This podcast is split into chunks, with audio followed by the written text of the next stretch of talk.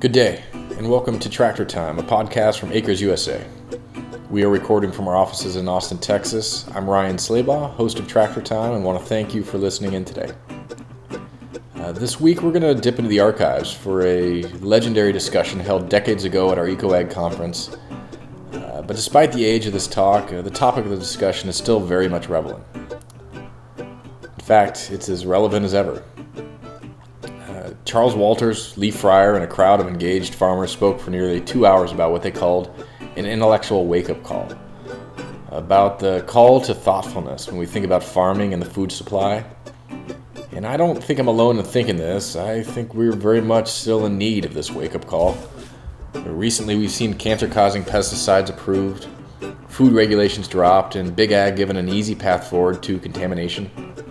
Uh, a recent anecdote, and I couldn't have planned this any better, proves this point.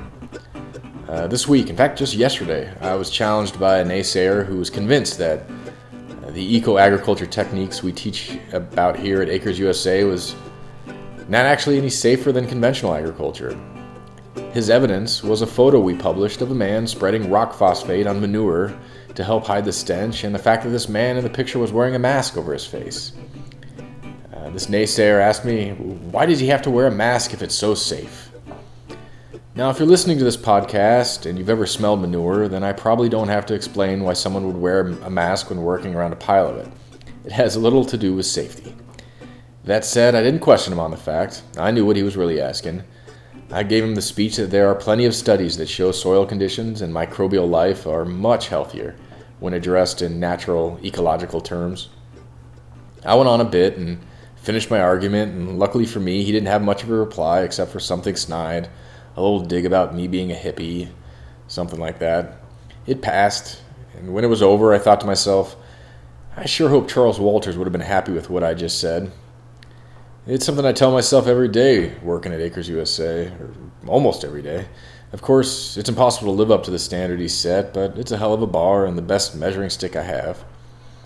As Charles said in his talk that will follow, and I'll get to it eventually, I promise. If he had asked his father in 1945, Are you an organic farmer? his father would have said, What's that? In less than a century, we've come far enough to forget how we have farmed for, for millennia, uh, for most of humanity's existence, and how new the introduction of industrial pesticides and herbicides are for farming, and how little we truly know about the massive effect it's had on our health, on our environment, and on our, on our food supply. Anyway, in the talk that will follow, Charles spoke to this point with the help of Lee Fryer and a few other farmers in the audience he called on. Uh, he will tell you that even today, the effort to, as he put it, to liberate the organic farmers goes on, and it goes on with truth on our side. That the challenge now is to return the burden of proof to the conventional agriculture systems, to those who want to coat our foods with poison, to prove that that practice is as safe as organic farming, and not the other way around. We hope you enjoy it, and thank you for listening to Tractor Time Podcast.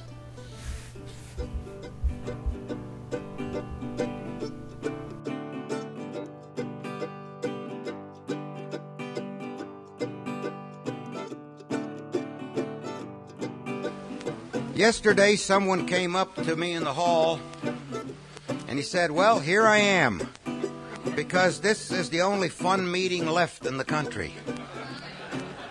Well, I hadn't really thought of it that way, but I guess it really is. But he told me he'd discovered an answer for Johnson grass. He says, You know, I come from southern Missouri and we got these Ozarkians down there. And these are a hardy lot and they make corn squeezins. And a lot of them are Corinthians. I said, Corinthians? I've heard of about everything of St. Paul's letter to the Corinthians, but I didn't know there was a sect like that. He says, "Oh yeah, yeah, they're they're Corinthians, and they drink like a fish." And I said, "Well, what about this Johnson grass?" Oh, he says, "We found an answer for that. You go up to the distillery, and you get the lousiest rot gut they got left that hasn't moved, and you cut it fifty percent with river water." and then you spray it on the Johnson grass. And those Corinthians will eat it down, root and all.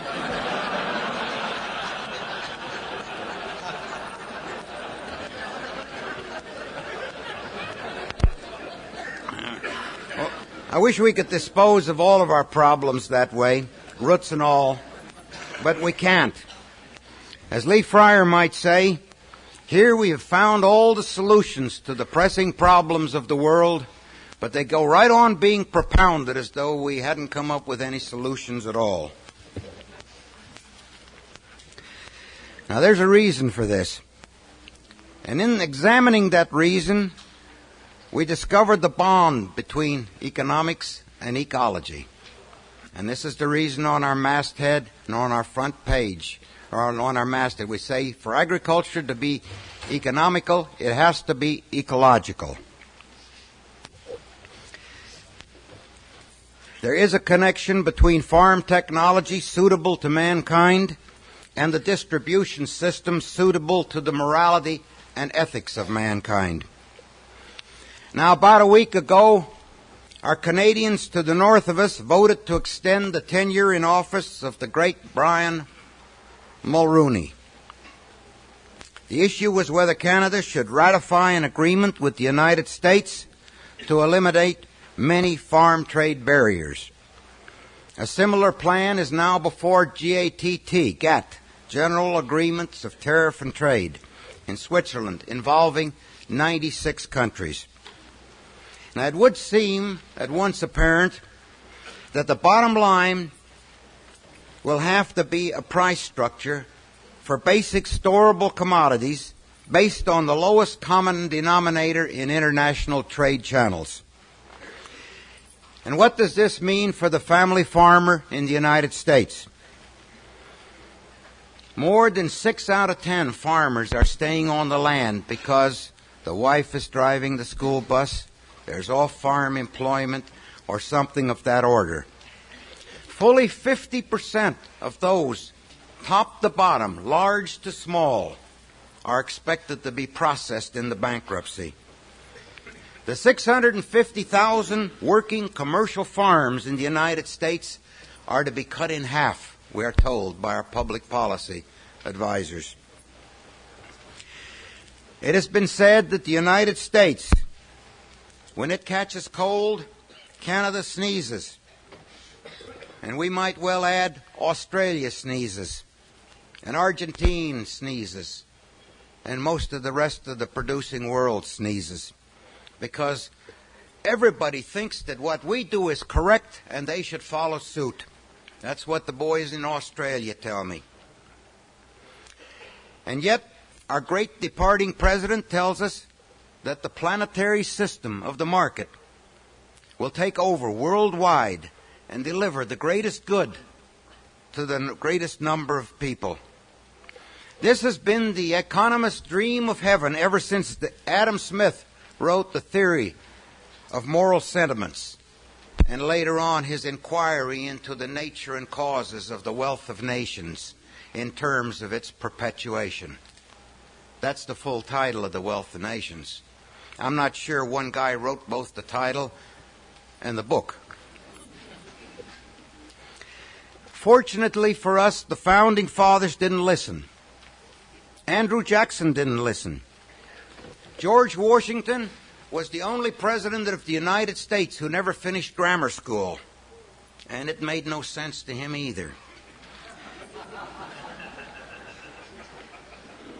It remained for schoolmen of a later era who were educated beyond their capabilities to reclaim and to de- this myth and to deify it and to give it a new no- nomenclature, Reaganomics, for instance, and sell it to people who ought to know better, the voters of the United States. And so the great Mulroney and the great Reagan have set our course for us. But we wonder Shouldn't we pause a moment? Shouldn't we recall that era in which J- Andrew Jackson drove the money changers out of the temple? Shouldn't we remember them all, if only for analysis? Because it was at the time of Andrew Jackson that John Stuart Mill wrote his scholarly scholarly principles of political economy, a two-volume treatise that examined the entire field of economics rents, farm prices, wages, industrial prices, taxes, whatever. A debased forms of Say's law of markets still reign supreme as it does today. And if we read GATT and the U.S. treaty votes and the Canadian policies correctly, they will continue to reign. And yet we are forced to observe that international trade upsets the law of markets so routinely that for the common people to be an economist is to be some sort of a some sort of a fool. Mill did more than codify the academic thought of the hour. He brought out a principle all his own, one that has been regularly forgotten and regularly misplaced ever since. In effect, John Stuart Mill argued that distribution in an institutional world has absolutely nothing to do with economics. The things are there. They are produced. The farmers farm. And the bins are filled. Mankind individually or collectively can do with them as they please on whatever terms, he wrote. Even what a person has produced all by himself on whatever terms he cannot use unaided by anyone. He cannot keep unless by permission of society. Not only can society take it from him, but individuals could and would take it from him, except that we employ people for the purpose of preventing him from being disturbed of his properties. We learned this in the French Revolution. The farmer couldn't sit on his production NFO style and refuse to bring it to market? No, they couldn't. They came out and took it away from them. Once you've produced it, you've lost control. The rules by which we distribute are determined by the opinions and feelings of the ruling portion of a community. And they are very different in very different ages, and might still be more different if mankind so chooses. Now, that essentially is the end of the quote. What Mill said was transparently obvious once it had been said. Never mind if it's the natural action of society to depress wages, close out farms, sell everything to the foreigner, or equalize profits or raise rents or whatever. If society does not like the natural results of free international trades, of shysters moving paper around the world and calling it grain, it has only to change them. Society can tax and subsidize. It can expropriate and redistribute. It can give away all its wealth to a king and a nobility and turn, or it can turn the whole society into a gigantic charity ward. It can give due heed to incentives, or it can, at its own risk, ignore them it can put the lands in the hands of a few and in the hands of the absentee owner and the foreigner and relegate the many to abject poverty, forever on the verge of crime and revolt. Or it can maintain broad spectrum distribution of land and income and enjoy the fruits of stability. But whatever society chooses to do, there is no correct planetary system of the market. There are only men sharing their wealth as they see fit. Now, I'm not here to belabor this point because we're here to talk more about ecological agriculture. I want merely to point to the fact that society decides. For at the level where God governs, the law of matter and energy are in charge, as our speaker, Joe Goodavage, last night pointed out. The internationalists understand this but they choose to ignore the laws of matter and energy in order to apply the benefits to their own end. There is no such thing as nation trading with each other or trading partners. These are all words invented on the copywriter's desk, like furry tongue and office hips and other maladies of mankind. Nations do not trade with each other companies trade across international borders, usually without reference to what they are doing to the countries involved. It has long been There's been, it has been some time since the nobles of Europe believed that they had accomplished the physical impossibility of perpetual motion, perpetual interest, simply by owning all the land and exacting tribute from the peasantry. And as we know, the historical showdown arrived. But now the new nobles have invented a more subtle force and form of tribute taking. It's come on as debt, interest, compound interest, and all the institutional arrangements required to make the producing company, the com, producing community share its income with the creditor. In ancient Rome, it was the custom of the wealthy families to summon a, sne- a seer often an old hag who had convinced others that she had divine abilities to discern the proper course of action. And to do this, the hag would order the youngest and the prettiest slave girl summoned. Chalk would be administered to her fingertips. And then the luckless girl would be forced to drink a deadly poison. The patterns traced out on the floor by the girl's fingertips in her death agony became the script for the seer to read. We often pride ourselves on our sophistication, for surely we have outgrown such superstitions.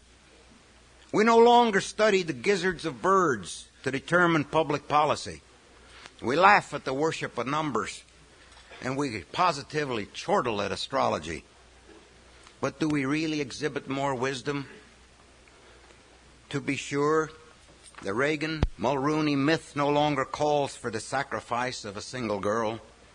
Instead, the human sacrifice runs into the thousands and the millions. Farm production flows to the high markets of the world, even if the producing nation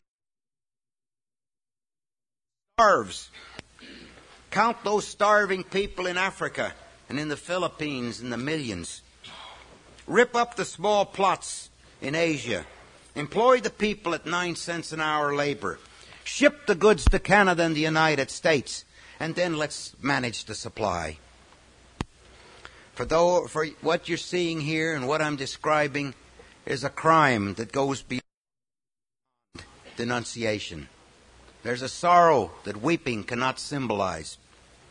Tear down your cities, intoned William Jennings Bryan, and they will spring up again as if by magic but destroy our farms and grass will grow in every city in the country. First, the Committee for Economic Development discerned that we needed about 600,000 farms. Now they want 300,000. And finally, they want one agricultural unit per county. This policy has already brought us to the brink. Now you may wonder, what has all this got to do with ecological farming? I suppose the, ab- the level of abstraction invoked will contain the answer to that question.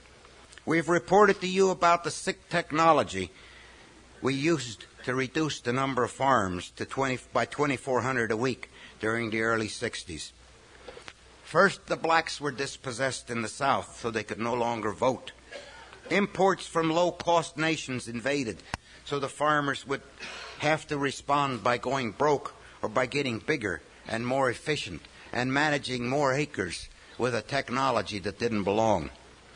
And when the farms became too big for the available labor resource, this devilish technology came on in greater force with the blessings of the land grant colleges, Extension, and the United States Department of Agriculture, all acting as unpaid salesmen for the chemical companies.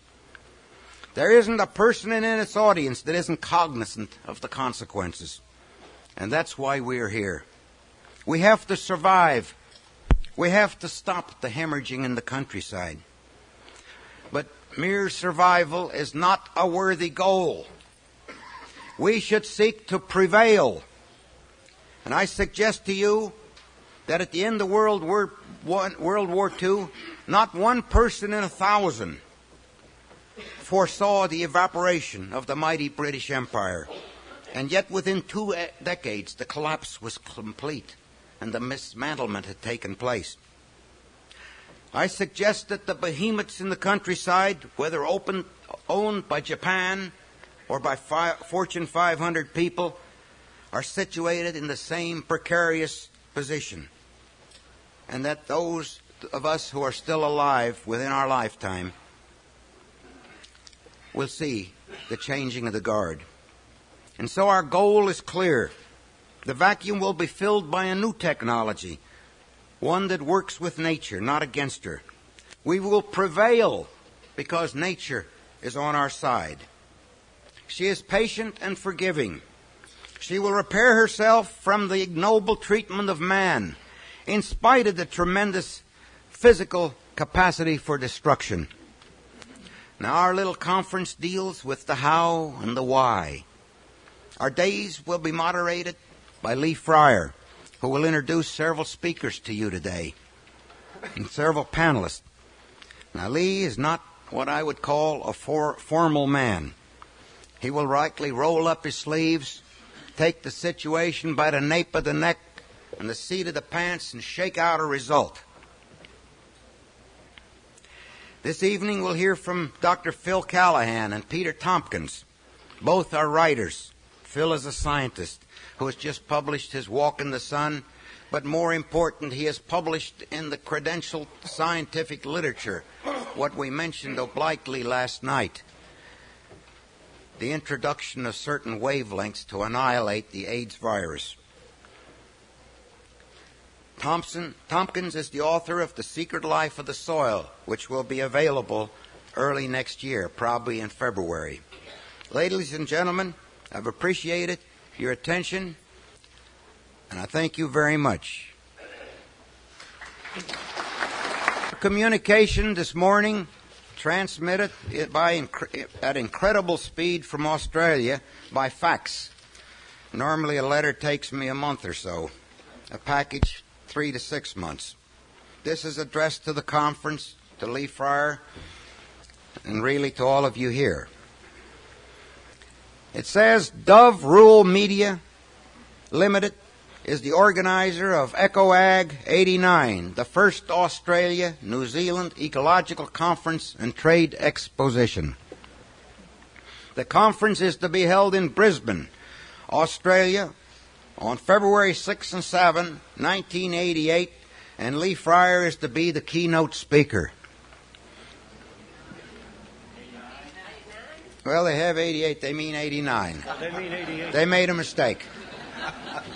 Ecological farming is an exciting study because it draws attention to the need for all people, not just farmers, to be interested in our food supply. It is good that the people involved in the marketing and processing of our food products are taking up the challenge to deliver pure, wholesome food. Consumers are becoming more discerning, and government and industry leaders who administer and regulate food growing industries also see the need for change.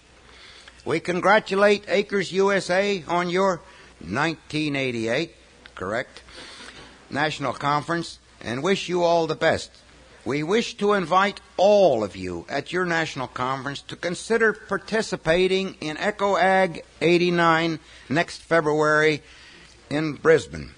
Our travel agents would be pleased to organize group tours and sightseeing packages, etc., etc. I was in Brisbane earlier this year.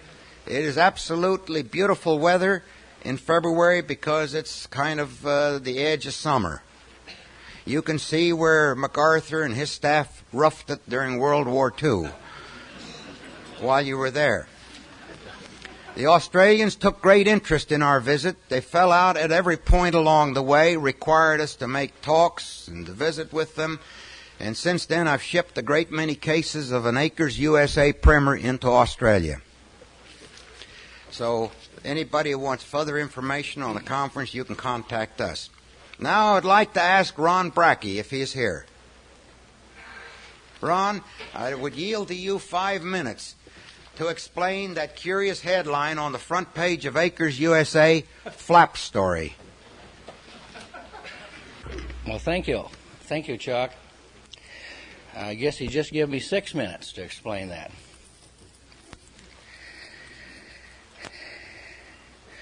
My name is Ron Brecky. I'm a farmer. I farm seven miles south of Fargo, North Dakota. I am a supporter of the FLAP organization. I've also been appointed a special investigator for the FLAP organization, and I investigate dishonest activity in the field of banking.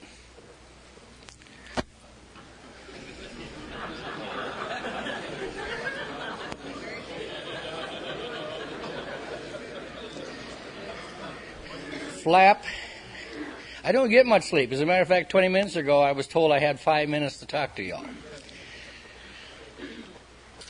FLAP stands for Family Farm Foreclosure Legal Assistance Project Incorporated.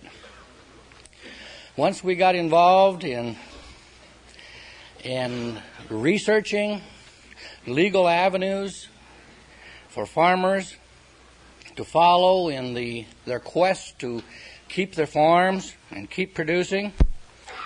The management of FLAP, which are volunteers, felt that they should incorporate to limit liability on their part. However, ultimate liability always rests with those in being. FLAP has been in existence since the fall of 82 and has grown to a group of about 9,000 supporters at this point in time.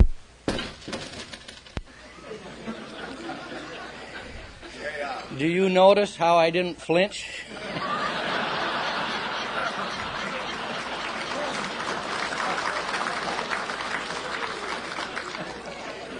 Actually, I know what it feels like back in the olden days to be considered a gunslinger.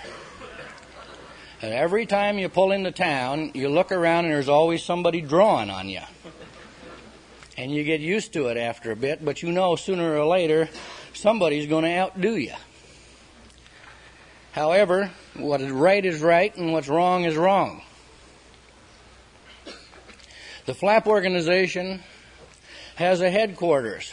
The president of it is Monty Haugen, Milnor, North Dakota. It has record keeping, it has private investigative reports, and these may be at point A, B, C, or D.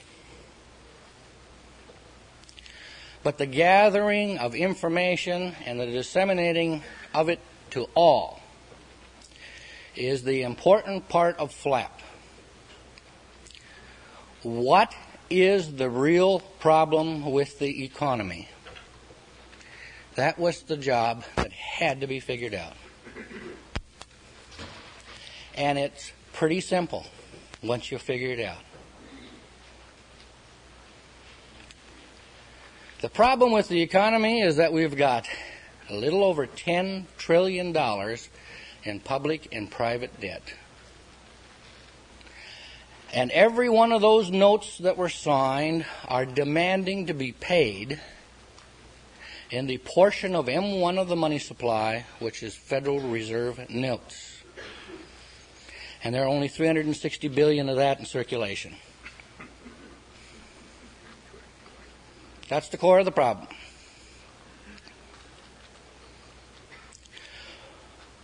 To create capital in a debt capital system, one must sign a note. That's the creation of capital right there. As soon as your ink is dry on the note, that's the creation of that much capital. A mortgage is only a public disclosure of what is backing that creation of capital. Now, 28 out of every 29 loans extended in this country, no one circulated a medium of exchange on. You could say no one received anything for it. However, that would be a harsh statement. Most have gotten consideration, but most have not gotten consideration from the parties who are the beneficiaries of the mortgage. And so we have contracted with the devil and we are seeking redemption. And the only way you can re- get redemption is as follows you must execute a new note and a new mortgage and see to it that medium of exchange is circulated off of that note. Then it is brought forth in the economy, and you can, through blood, sweat, and tears, gather and redeem. That's the problem. People in this country do not know that we are operating under contract law and basically in all civil process exclusively under contract law. It's of the contract, by the contract, and for the contract, and the Baby M case spells out that now even the pound of flesh is subject to contract.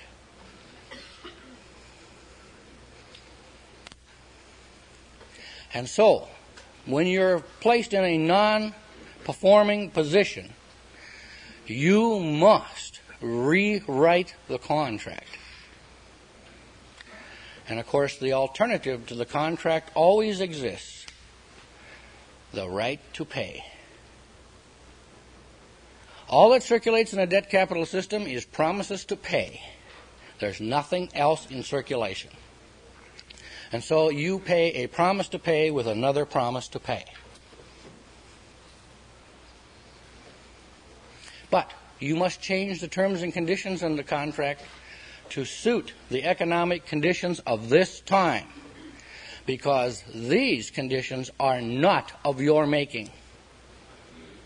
You were deceived when you signed the contract. You were not told they had control of the circulating medium of exchange that you had to get your hands on to repay. Okay. That's the core of the problem. FLAP has piles and piles of information, all valuable. We discard the unvaluable stuff. We circulate what works.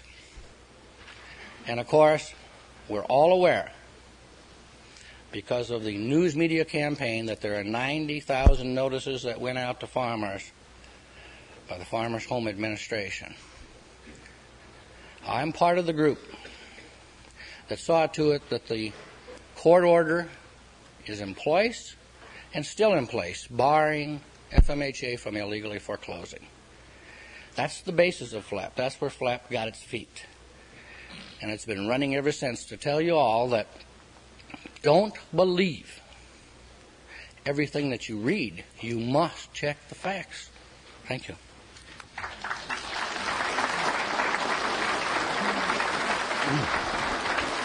Thank you, Ron.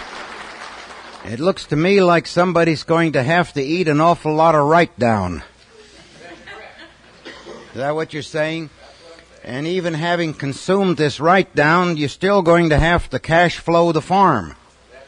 And you're not going to be able to cash flow the farm with $90 an acre in goods from the devil's pantry. That's the connection. You got to change the technology.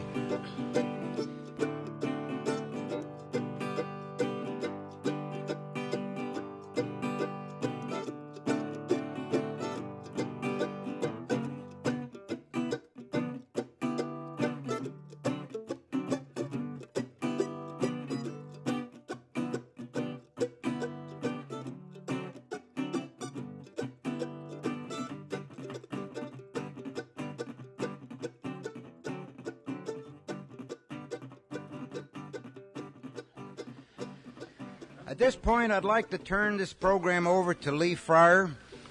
I had a great big long spiel here we're supposed to go through, but I think I'm going to skip that and let you handle it, Lee. And uh, let, let's let's put this on a audience podium participation basis and get some fireworks going. All right.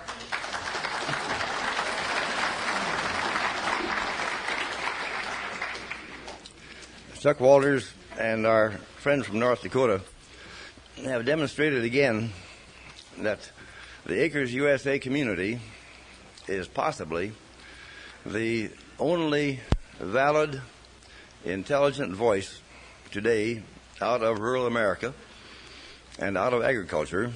And I foresee as the crisis deepens, not only in rural America, but also our entire economy, that the voice of acres may be called upon in these broader fields that have been discussed in the last uh, little over half an hour. Uh, I'm going to telescope my opening remarks here so that we can gain a little time. I'm going to report mainly the origin of this meeting today. Partly fiction and partly fact. Uh, and much of what we say today is will be in those categories, and, and God only knows which is which. The, uh, Chuck Walters and I, he'll remember this vividly, sat under a eucalyptus tree, wasn't it eucalyptus, Chuck? Say yes. the, uh,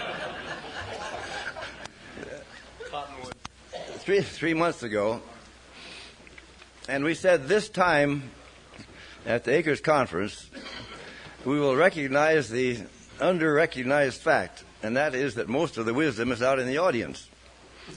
And the people that stand up here and talk are mainly for the purpose of stimulating the synapses in your brains. So we decided this time that we're going to have a, a totally open and free extemporaneous ad hoc discussion. You notice how Chuck adhered to that closely in his presentation. The uh, everything he said about John Stuart Mill is, is what he dreamed about last night, and uh, so I am going to uh, briefly introduce it this way. I am old enough so that I was present in King Street in Madison, Wisconsin, in 1932, when Herbert Hoover came down that street with his cavalcade of about three automobiles behind him and was jeered when he was running for president. And Milo Reno, and who in this audience is old enough to remember Milo Reno? Well, we have we have quite a few old people here, Ted. That's in encouraging. the Farm Holiday organization in the early 1930s and in the uh, Depression years was one of the most articulate, clear voices of that time. There was a hiatus until we came to the next chapter eh, with respect to Acres USA in spring 1966. I was a an assistant administrator of the Farmers Home Administration in Washington D.C. and I for one was quite frightened, as frightened as a bureaucrat can get, because I was tendered a, an analysis of farm debt for my signature that indicated that the condition of agriculture was entirely solvent, and I refused to sign it.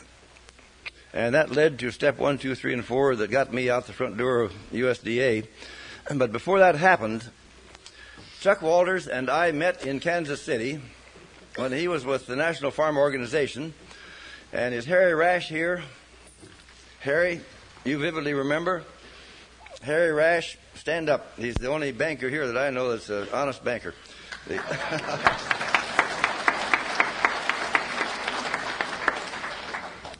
Vincent Rossiter, who I wish was here today, Vincent Rossiter and Harry Rash and Charlie Walters and I had this historic session in Kansas City in spring 1966, and we recognized at least what was going to happen that is now happening today, and that is the wipeout of the next 100,000 farms by foreclosure.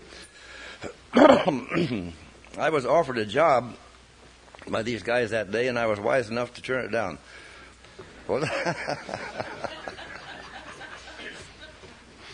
Partly because the problem even then was insoluble. We're here, we are here 22 years later today and under that eucalyptus tree, Chuck and I decided that we would expunge the printed schedule, and we're going to have it almost wholly extemporaneous, addressing ourselves to the basic matter that has been printed partly in our as our task today. Quotation marks. We're going to address the matter of cleaning up America's polluted food supply system. I don't think there's a person sitting in this room that does not believe that it's becoming almost dangerous to eat and drink the normal food and water in our country. we're going to address that matter, and we're lucky because we have today, partly sitting on this platform, we have honestly America's most experienced, trained technologists and scientists in this field sitting on this platform. The rest of the wisdom is out there. and it doesn't speak very much for these guys up here that they're the most talented because there aren't very many people around that are talented.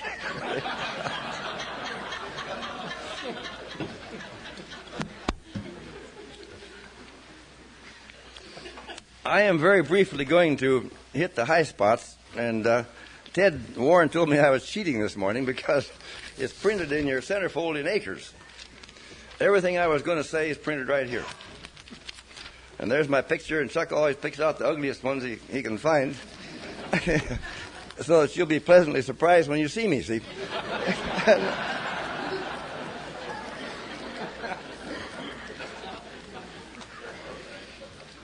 very, very briefly, and you've heard this before. My daddy and all of his grand people were fed on organic foods. I was fed on organic foods. If you had walked up to my father in 1940 and said, Are you an organic farmer? he would have said, What's that? And this is the key to a sound system of agriculture. If it's sound, the farmers don't even know it is sound or why it's sound. They simply do it. Uh, this afternoon, we're going to be absolutely thrilled with meeting the representatives uh, in this meeting today from the Pueblo tribes of New Mexico.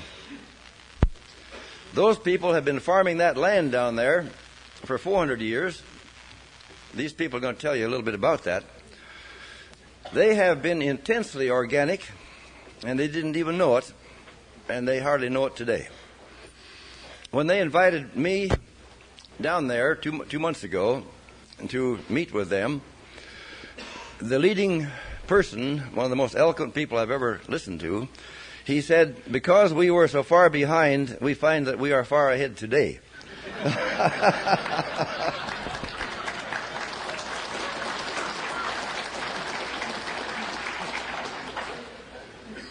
Did anyone have to explain to them the basic principles of organic farming? Did anyone have to explain to them the, the analysis and certification of their crops for sale? They've been doing this for 300 years. This is partly what we're going to do today, and as Harry McCormick over here will testify, two of our uh, ancillary assignments these days is to liberate organic farmers. Is that right, Harry? Say yes. and for these reasons, the organic farmers have been caught in a trap. My father farmed at a time when America had 6,200,000 diversified farms, most of which had livestock and poultry and the fertilizer supplies for the organic system were absolutely low cost and they were on the farm and nearby. To be an organic farmer up until 1950 was the easiest and the lowest cost thing to do. Then, in the ultimate wisdom of me and my associates in the Department of Agriculture, in the next 20 years, we, we wiped out first 2 million farmers, then we wiped out another million farmers, and we destroyed the fertilizer supply system for organic agriculture in the United States. This was about the time that J.I. Rodale, and you happen to have, you can guess who he was on the, on the platform here, we happen to have J.I. Rodale's private physician, uh, believe it or not, sitting on the platform here. Right or left? Which one was it, Ted? and, and about this time, Mr. Rodale, feeling very gloomy about the destruction of organic farming in the United States, promulgated the Organic Farming Magazine. It was first Organic Farming Magazine. And described the guides and principles for the organic movement. And these, as you know, were that organic wastes were to be the principal sources of fertilizer and maintaining life in the soil. Progressively, as the organic movement grew, the fertilizer supplies disappeared, and the very principles and guides for being an organic farmer became totally impaired. In California, the organic farming groups uh, got a law passed in the state legislature stating that a manufactured fertilizer could not be used to grow organic crops. We all know this is idiocy. When you move the manure piles 500 miles away, you have to process that manure if you're ever going to get back into the farming system. So, what we have seen happen now in the last 30 years is the destruction of the feasibility of the organic system, while meantime permitting the petrochemical system to take over almost totally uh, instead of us being organic like my father used to be. What happened next was, and I should stop right now and ask somebody to tell us, the demonstration that the petrochemical system of farming is fatally defective. This was not recognized until about 10 years ago. The petrochemical system of farming is defective because A, it kills humus in the soil and washes it away. It destroys the fertility of the soil. Number two, it pollutes land, water, and the foods. Number three, by using excess soluble nitrogen and other nutrients in excess amounts, it pollutes the water systems and totally upsets the ecosystem. Number four, it becomes excessively expensive. And if you don't believe that, just try to continue to follow the, the, the guides for pest control on your farm. This afternoon, we're going to have Jerry Bryan tell about the overhauling of the system in West Texas to overcome that problem. What I'm saying here is we have crippled the organic farming system in the United States so it can't work anymore and produce the crops in a cost efficient way. So half the organic farmers are cheating. I don't blame them. I mean, most Americans cheat. Uh, it was, when I worked for the government, when I worked for the government, a study was made and found that 92% of us cheated on our travel vouchers. I would like to ask this audience, if it wasn't so compromising, anyone here that hasn't cheated to hold up their hand, and they we would drive drive them out the door. so, within the last year, as our Canadian friend, by the way, he hasn't uh, protested yet, as our Canadian friend over here is going to demonstrate to you, in the last year, and finally the food industry is recognized Americans demand organic foods. And you organic people out there, how are you going to produce those foods without going broke and satisfy the demands even of Safeway stores and Giant Food and Raley's and all the rest of them? And that those are the problems we're going to address today.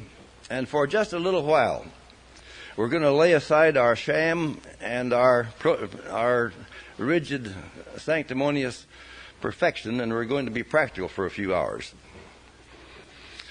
We're going to begin to describe a system of agriculture that can work. And I'm going to offer you the, one of the keys right now. We have a great free country, relatively free, and people have the right to go to the store and buy whatever they want, and they, they vote with their dollars. We can have two or three organic systems in the United States. We can have a gourmet organic system, and it can follow the biodynamic and other kinds of systems. It can be traditionally organic and certified as such. And if that one is too costly, we can have a modified organic system. We can have an ecological organic system. But I'll tell you one thing: for my uh, my clientele that that communicate with me, they won't buy the terms transitional. They say transitional to what? They say sustainable and sustainable how? And regenerative, and they say that was what uh, the Rodale people dreamed up to, to tell people they were when they didn't even know what that meant. And but this is the box that we're in. Do you people out there feel that we can face this problem for a few hours today? Say yes. You've been training. Democracy in action. with no further ado, I am going to introduce, and this is n- not in the order of excellence, unfortunately. and from now on out, anybody anybody that reads the speeches, we're going to have Harry. Will you help to take him to the door? And we have one rule: if you are if you are competent to pose the question, anybody at any time can rise up and ask any of these people anything they want to ask them. But you damn well better be interesting. Ted, rise and shine. This.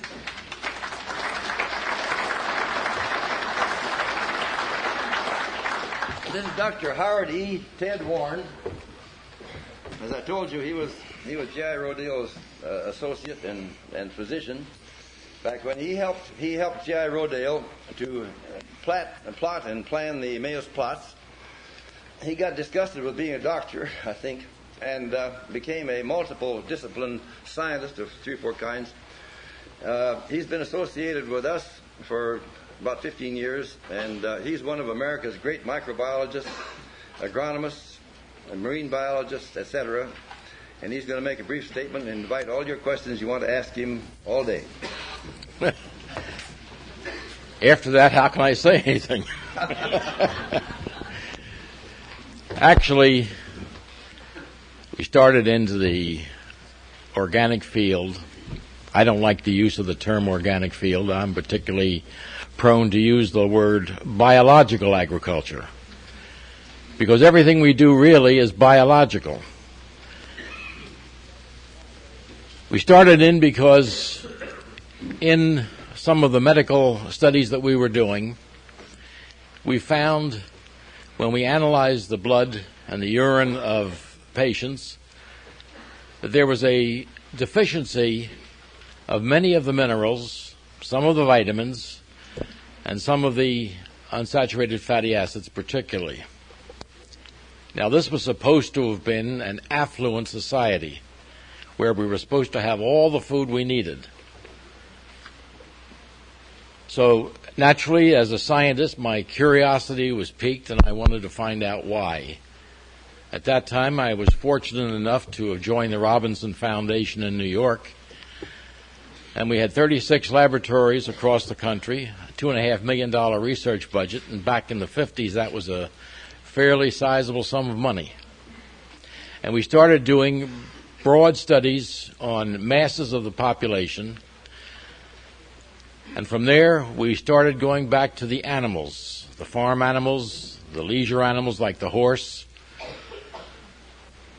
And all of a sudden, I began to realize why the people that raised horses and raced horses were using Canadian oats. And it was because of the very high mineral content of those oats. From there, we went to the vegetation, and one of the things we did with Rodale was to have crops grown organically and by regular fertilization. And then we did studies on the vitamin content of the particular vegetation. And you can rest assured that those that were properly raised had a much higher vitamin content than the ones raised by normal fertilization. But we also found the problems in the plants as well that they were having to adapt to survive because of conditions. So, therefore, the ultimate end of the search ended with the soil. We analyzed soils all over the world. There are not very many civilized countries in the world whose soils have not been analyzed. And there, I think we came up with the final answer. We have been demineralizing the soils for so many years and no attempt has been made to replace these minerals other than with the normal NPK, some lime, and maybe a few of the others that might be available. But putting these materials into the ground does not make them necessarily available to the plant. It's the, as I call it, the greatest non unionized workforce in the world in the soil that does the job for us the microorganisms. Here we have the most fantastic area of capability the microorganisms are able to fix nitrogen from the air. If they decide we have too much nitrogen in the ground, they break it back in and turn it back into nitrogen again. They take the detritus of one season, convert it back into the fertilizers of the next, and the formation of the soil structure. They have been man's greatest ally, and in some cases, his worst enemy. The ones with the black hats, they're the enemies, and they're the ones that cause the diseases. But fortunately, they're in the minority. The majority are those that wear the white hats, and those are the good guys, and they do the things that make us function far more efficiently if we will allow them to. Unfortunately, what we have been doing over the many years is to prevent their functioning to the efficiency which will give us the results that we want. I'll never forget when hydroponics first came out. I thought I was the smartest thing that came down the pike. I had some formulas. So I put them together and I started to grow tomatoes. And I'm going to tell you, I grew some of the most beautiful tomatoes you ever saw in your lives. And then the day came and they were ripe and they were ready to eat.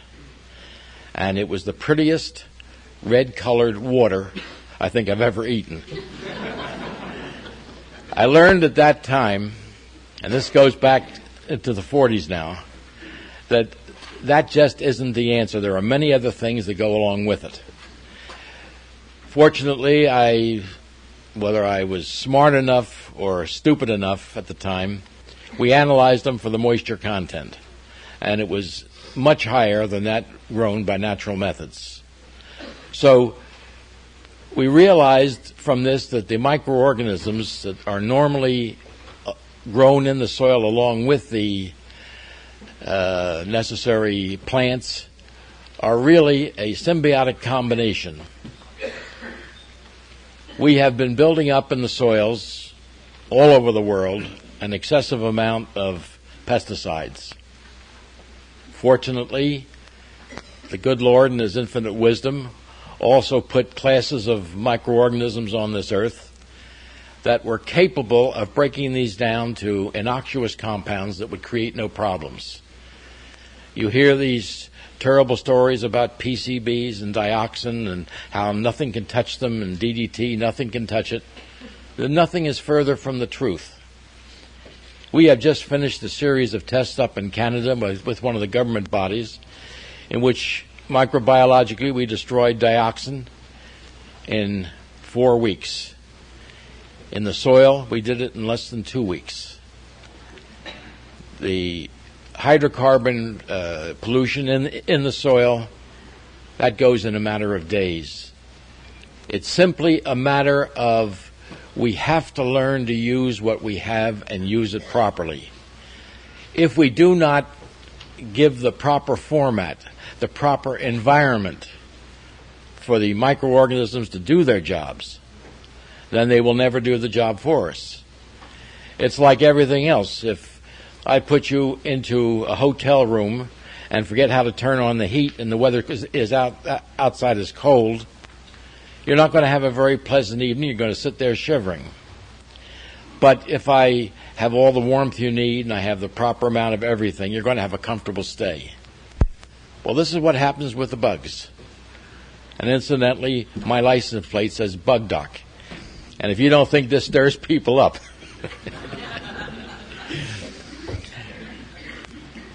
as far as I'm uh, I'm concerned, we have never learned to properly utilize the microorganisms. Uh, I've seen farmers that uh, complained to me and they said, "Oh, I bought a product for for uh, inoculating my seeds or uh, doing something to my field, and it was supposed to do certain things, and I didn't see anything happen."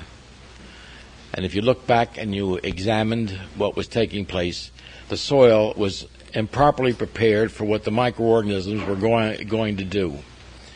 As an example, if you're interested in nitrogen fixation and this is something that every one of us should be really interested in. There are a large group of microorganisms that are capable of fixing large amounts of atmospheric nitrogen.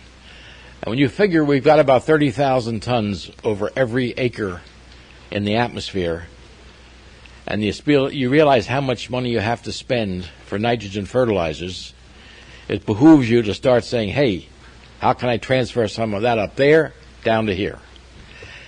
Plants can't do it. The animals can't do it. Pardon me. And the humans can't, uh, can't do it. But the bacteria, because they have a particular enzyme system, are able to fix this nitrogen, converting it first to ammonia and then into nitrates, so it can be used by, uh, by the plants. If the pH of the soil is too acid, if it's below around 6.2, they will grow, but they will not fix nitrogen. The, so the pH of the soil has to be adjusted so it's at least 6.8 to 7.8 for maximum efficiency. That's why a lot of the effect you see when you lime the soil is to allow certain organisms to function more efficiently. As I said earlier, if we're getting too much nitrogen in the soil, rather than washing it down and creating serious nitrate problems in the water supplies, these little bugs just break it back again into the element and back into the atmosphere again. We have so many things that these microscopic workers are doing for us that all we have to do now is to learn to utilize them, and you will find that what you will get from it is not only good economics, but it's also highly productive. Now you can shoot away with all the questions you want, Lee. It's, you know. They're telling me they can't hear you back in the back. You want to talk into that? Gee, I thought, I thought they could hear me any place. We're ready for questions, so fire away. I'd like your opinion, sir. Uh, I have a feeling Rodale Press, uh, four or five years ago, fired the old-fashioned staff and took on a new set of staff that's more palatable to the uh, chemical doctors or the government approach.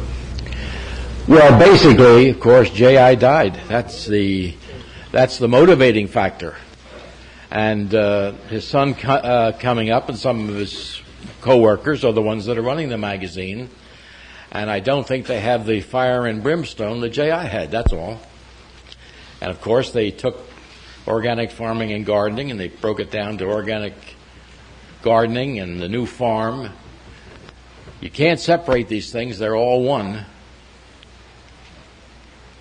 Next.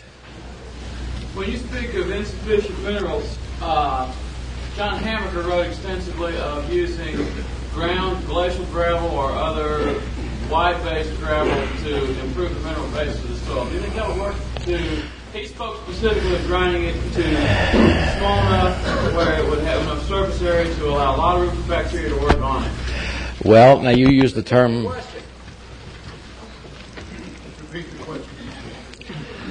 Wants to know if you grind up gravel, can you get the proper nutrients from it?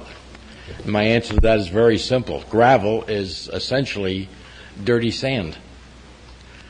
Uh, in Jersey, where I live, Jersey gravel is only used for fill. That's about all it's good for.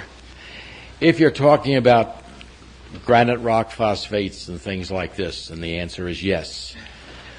Uh, when I was on the Research Council of the National Fertilizer Solutions uh, Association, we did a lot of research at that time on calcium availability using limestone. And we found out that the finer the grind, the faster the assimilation. If you put the normal kernel size calcium onto the soil, most of it is not going to be used till next year. It takes that amount of time for the organisms to break it down and make it ready for assimilation. If you grind it extremely fine, that's up into the three, four hundred mesh size, and you suspend that in water, then it's going to be absorbed very, very rapidly. It's almost an instantaneous thing. So, if you if you redefine your term rather than gravel, specific uh, sources like rock, uh, the rock uh, phosphate and granite dust and that sort of thing, yes, size has a lot to do with its ability to be assimilated. Let, But- let's uh, shift to, t- to Don here for his statement, and then uh, we'll open up for total questions. Good enough. Don, you're on your own, my boy. Let me, let me Well, introduce, introduce thank you, Don. Uh, by the way, anyone back there have any problem hearing?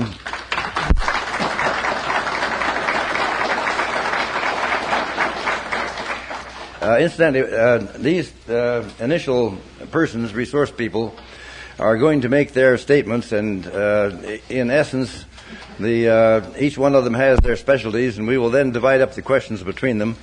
And we want you mainly to get acquainted with them in these statements now. Can you, everybody in the back, can you hear now? Okay,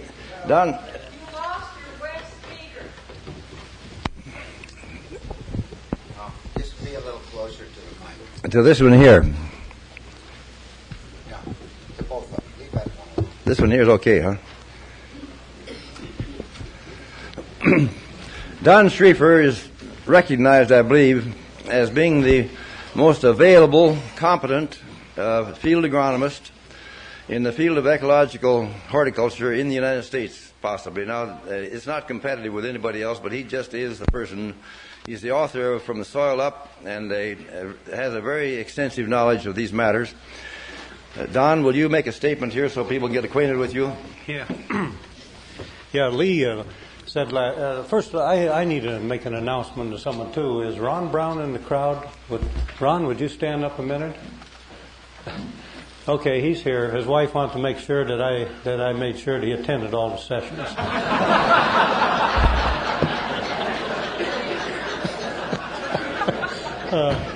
R- Ron is a, is a relatively large farmer from the DeMotte area, and Ron and I worked together. We worked together for several years on his production management system, and uh, you should get acquainted with Ron. He's got some interesting things he can talk about.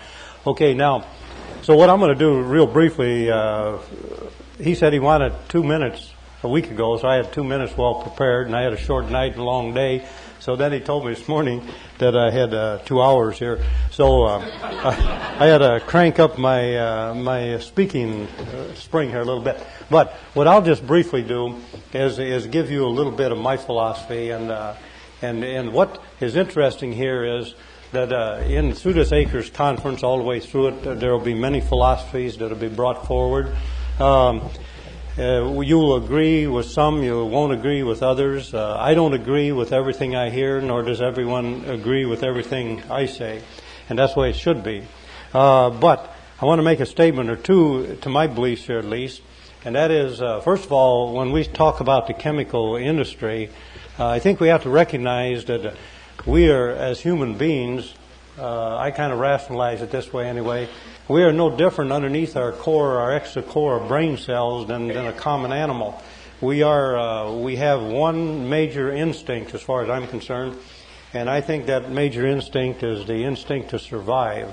And I think everything that we do or, or participate in can be uh, analyzed in this ability or this willingness or desire to survive. Now, one of the survival techniques in in uh, in an organized society of any kind, like the United States, is money. Money we relate to survival because it, it has, is a thing that brings us everything we need or think we need. And so, therefore, we would expect uh, that rather than a master plan of deceit, we would rather, I would rather expect, or at least it's more comfortable to view, that the chemical industry uh, propagated or developed out of the desire to make money. And we must understand that people will go to any extremes to make money. You know, whether they're right or wrong doesn't always enter into the picture. But I think what our task is here at people like Acres Conference is to understand that basically, go back to the facts, understand that we are dealing primarily, totally, with what we might refer to as a soil plant system, period. That's what it is. And all we're trying to do is to understand the soil plant system and develop uh, a foundation of understanding of this system. And we never should talk soils alone or plants alone, should we? It must always go together. And so, therefore, what this conference is about is to bring about a good understanding and an ongoing understanding of this system. And what I think we have to be very careful of is that, which we are, that we must make certain that our knowledge is based on understanding. And particularly when we pass on information, any of us speakers up here talking, or you talking to your neighbor or whatever, I think how important it is that we understand what we're talking about. Then we can pass it on with confidence and we don't perpetuate ignorance. And what I think this conference is all about is to eliminate ignorance in this field that we're dealing with. Because there has been a lot of it out there, there still is. We're all ignorant, but let's not purposely perpetuate it. Let's sort it out and keep the facts and throw out the garbage, is what I'm saying. And I think this is important. Now, what I think that in our philosophy, we judge, for example, to make my point, we judge the fertility of a soil by a crop's response to that fertility. And what we further believe is that we should be growing plants genetically normal. Now, so when, when we say genetically normal, then we're saying, I'm saying at least in my view, that if a plant, I believe, if it had perfect nutrition, that it would have perfect yield. But the problem is here that what is normal, what is genetically normal in a plant, what is perfect nutrition, what is perfect yield, we simply don't know. But, but we do know a few things and we're grossly ignorant of others. For example, we, we do have a pretty good understanding of elemental needs of the plant. Now, that's one thing that we have been working on for years and years and years, and we can name them.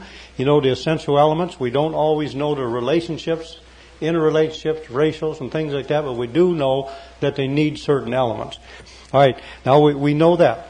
But probably what is most important is that we don't understand the, the, the, this, this soil system and, and we fail to recognize in our practices over the years that we are, must deal with plant nutrition in the whole realm of totalness, which deals with chemical, physical, and biological management.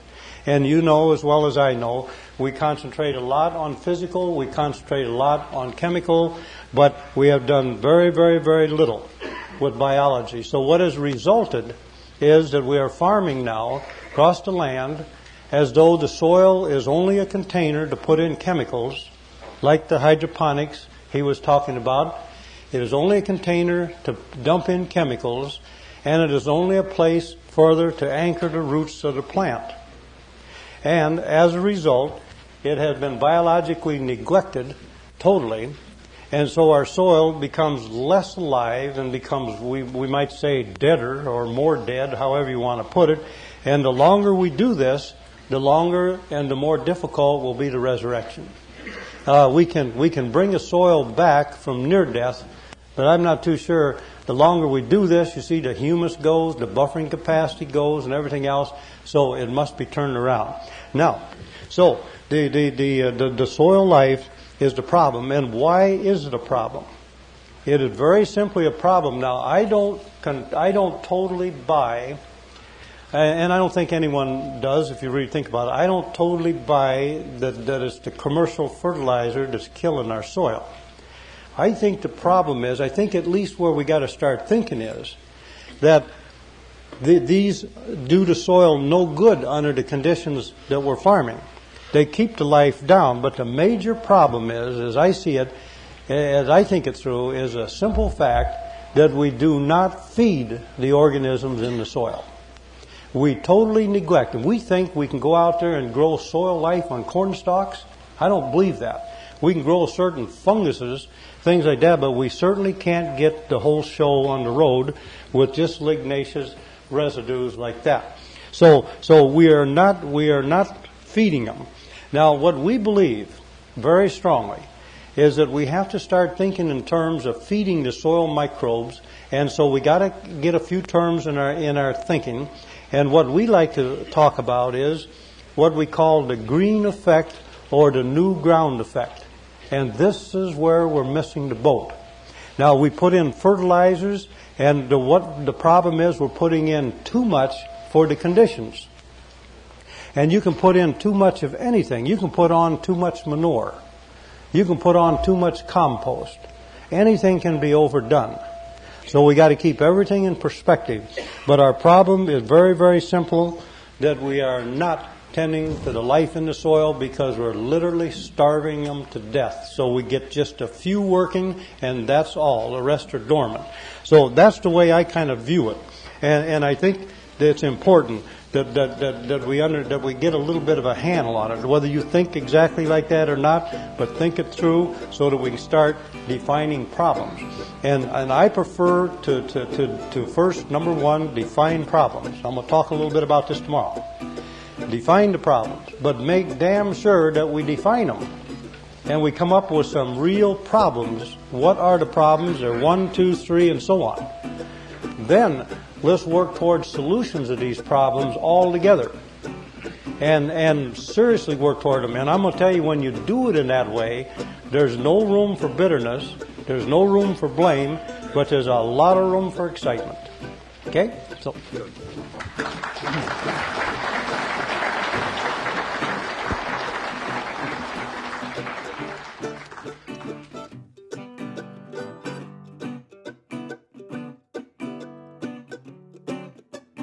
You've been listening to Tractor Time Podcast from Acres USA. I'm Ryan Slabaugh. I just wanted to thank you for joining us this week. Uh, next week, we're going to be uh, having a discussion with the American Farmland Trust. A few folks are stopping by our office.